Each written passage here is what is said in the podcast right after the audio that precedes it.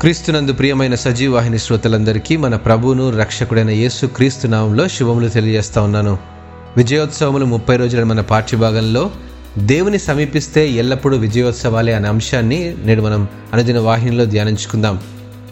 ప్రార్థన చేయాలన్న ఆశతో ఉన్న ఒక సహోదరి ఖాళీగా ఉన్న కుర్చీని లాగి దాని ముందు కూర్చొని మోకాళ్ళునింది కన్నీళ్ళతో ఆమె నా ప్రియ పరలోకపు తండ్రి ఇక్కడ కూర్చొనండి మీరు నేను మాట్లాడుకోవాలి అన్నది. ఆ తర్వాత ఖాళీగా ఉన్న కుర్చీ వైపు నేరుగా చూస్తూ ప్రార్థన చేసింది. ప్రభువును సమీపించడంలో ఆమె ధైర్యాన్ని కనబరిచింది. ఆయన కుర్చీల్లో కూర్చున్నట్టు ఊహించి తన మొరనాలకిస్తున్నట్టు విశ్వసించింది. సర్వశక్తిమంతుడైన దేవుడు మనతో ఉండేటట్లు చేసే ప్రాముఖ్యమైన తరుణమే దేవునితో మనం గడిపే సమయం. యాకోపత్రిక నాలుగవ అధ్యాయం ఎనిమిదవ వచనం ప్రకారం దేవుని యొద్దకు రండి అప్పుడు ఆయన మీ యొద్దకు వచ్చును. ఒక పరస్పర ప్రక్రియగా దేవుని దగ్గరకు వచ్చినప్పుడు దేవుడు మన దగ్గరికి తప్పకుండా వస్తాడు. ఇదిగో నేను యుగ సమాప్తి వరకు సదాకాలము మీతో కూడా ఉన్నానని మత్తైసు వార్త ఇరవై ఎనిమిదవ అధ్యాయం ఇరవై వచనంలో యేసు క్రీస్తు తన శిష్యులకు అభయమిచ్చాడు. మన పరలోకపు తండ్రి మనం చెప్పేది వినడానికి ఎల్లప్పుడూ సిద్ధంగా ఉన్నవాడై అనునిత్యము మనం ఆయన దగ్గరికి రావాలని ఎదురుచూస్తున్నాడు.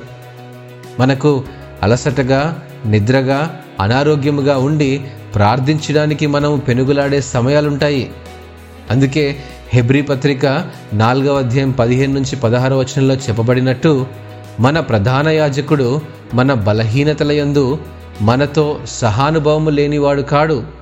గనుక మనము కనికరింపబడి సమయోచితమైన సహాయము కొరకు కృప పొందినట్లు ధైర్యముతో కృపాసనం నొద్దకు చేరుదామని అపోసిన పౌలు హెబ్రి సంఘానికి వివరిస్తూ ఉన్నాడు.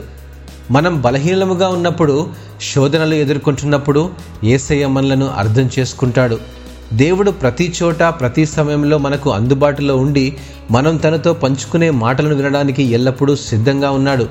మనం ఆయనకు సమీపంగా వచ్చినప్పుడు బలహీనతలను అధిగమించి పొందిన బలం ద్వారా మనం ఎదుర్కొనే శోధనలపై విజయవంతులముగా చేయబడతా ఉండటంలో ఎట్టి సందేహము లేదు. దేవుని సమీపిస్తే ఎల్లప్పుడూ మన జీవితంలో విజయోత్సవాలే కదా. దేవుడు ఈ వాక్యమును దీవించినగాక. ఆమెన్.